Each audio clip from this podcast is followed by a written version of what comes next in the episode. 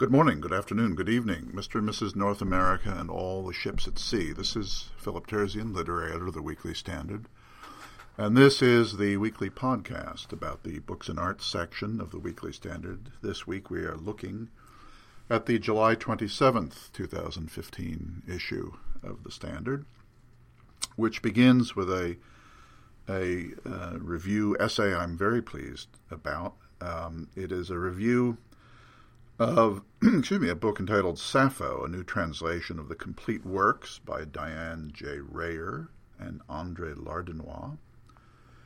And the review is by A.E. Stallings. Uh, Alicia Stallings is an American uh, poet, long resident in Athens, um, who is herself a, uh, in addition to being a poet, is also a very distinguished uh, translator, uh, largely of classical uh, texts. And I asked her to look at this new um, definitive um, collection of Sappho's poetry. Sappho, of course, being the famous, if slightly mysterious, uh, woman poet from the island of Lesbos, whose fame and sometimes infamy has uh, has uh, come down over the centuries to us. And um, she has given us a delightful essay that tells us not only about Sappho, about whom inevitably not a great deal is known, but also the poetry and the history of the poetry, how it has been uh, received over the centuries, how it has been translated. Um, it's a it's a comparatively small body of work, as with many classical authors, I guess.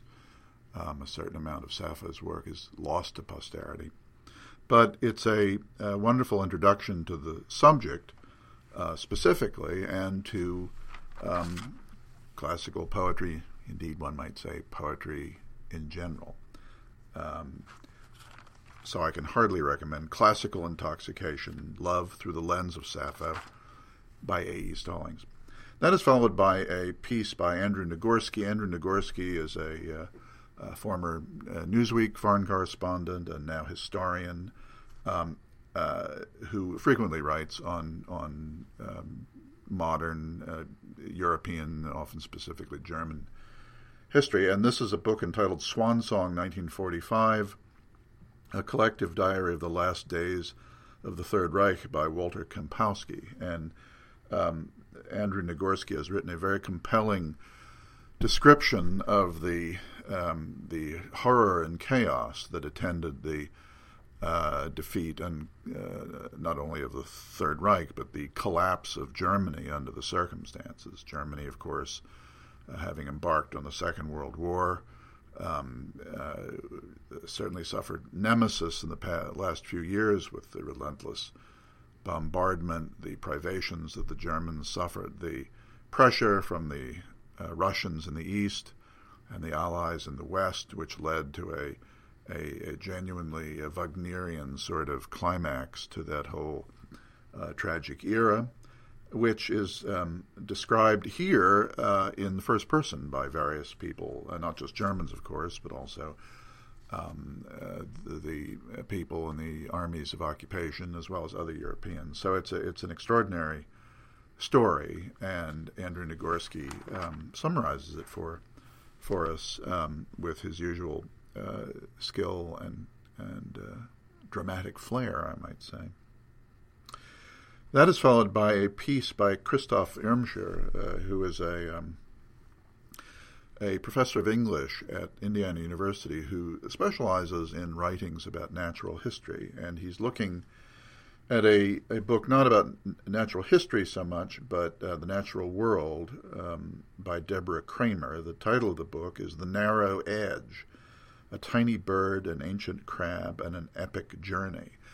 Um, the book is, in effect, about a, uh, a small shorebird uh, seen on the eastern shore of the United States called the red knot. Um, along with her piece, I've included for your uh, convenience a nice color photograph of a red knot on a, a beach in North Carolina. But the red knot is an endangered bird. It is disappearing uh, um, rapidly and for reasons no one is fully certain, although the author has some theories, none of which she can prove, only suggest. Um, and it's a wonderful book, uh, and and, and a great essay by Christoph Irmscher about the the complexity of the ecology and how species rise and fall, come and go, the innumerable myriad factors that contribute to the problems they suffer, the, the extraordinary adaptation that, that evolution has given animals, including red knots, um, how that works, uh, miraculously, how it doesn't work sometimes. Um, obviously, sometimes uh, the presence of mankind is responsible, but not always, and not necessarily in this case. So it's an interesting it's an interesting subject, and Christoph Irmscher um, describes it in in very interesting fashion. I think I think you've ever uh, if you've ever gazed at a bird or looked up at the sky or, or think a little bit about the natural world uh, day to day, you will find this a very interesting essay. That is followed by a review uh, by James Bowman of a book entitled The Speechwriter: A Brief Education in Politics by Barton Swaim. Barton Swaim is an occasional contributor to these pages. And uh, in recent years, uh, he spent um, uh, a few years as um, a speechwriter for Governor Mark Sanford of South Carolina, who, alas, is perhaps best known today for his private life more than his public life.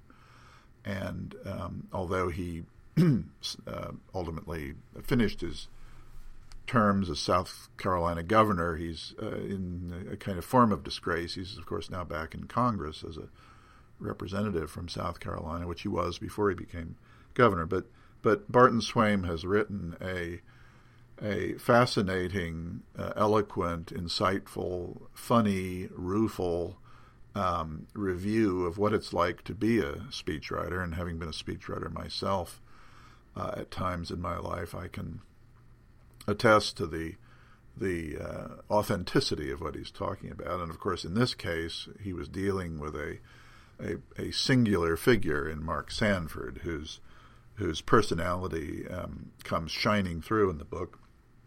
It's a book that's both funny and sobering at the same time, and I think James Bowman does it uh, justice in his review, which is followed by a um, review by uh, James Gardner, who frequently writes about art for um, the Books and Arts section. Um, he is looking at a biography of um, Isamu Noguchi, the Japanese American uh, sculptor. Uh, the book is entitled Listening to Stone The Art and Life of Isamu Noguchi by Hayden Herrera. And uh, Noguchi, um, um, whose life uh, sort of began and ended in the 20th century, the beginning of the 20th century, and ended uh, uh, in the late 20th century, lived a long life. Um, he was, as I said, a Japanese American, although born in uh, California. So he had, um, uh, and I think only one of his parents, I think his father was was Japanese, his mother was American. So throughout his life, he always had one foot in this country and one foot in Japan, and um, his his very compelling uh, earthworks, his stone uh, sculptures, uh, his stone um, works.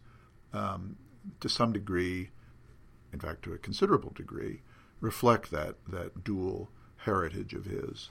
Um, the book seems to succeed in conveying Noguchi's life and work, and James Gardner, as always, um, it's it's it's it's not an easy thing to write about things like music and art when they're ideally experienced um, on their own terms, either by listening or viewing. But James Gardner has a particular genius for making art uh, come alive in the written word. And here he does it with something that's even harder. It's uh, because since Noguchi's uh, sculptures are, are abstractions uh, for the most part, and Noguchi himself is a slightly oblique figure. So it's an interesting, fascinating essay.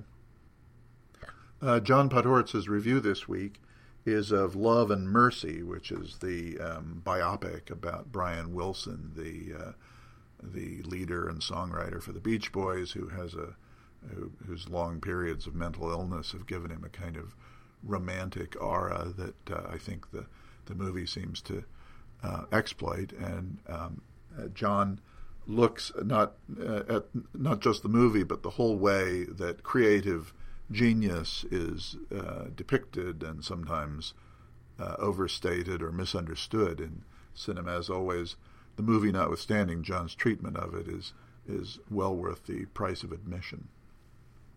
That is the July 27th Books and Arts section of the Weekly Standard. I, as always, I thank you very much for joining me for these few moments. I hope you um, take the opportunity to read the essays I've just described, and I very much look forward to uh, talking to you about our next issue next week. Thank you.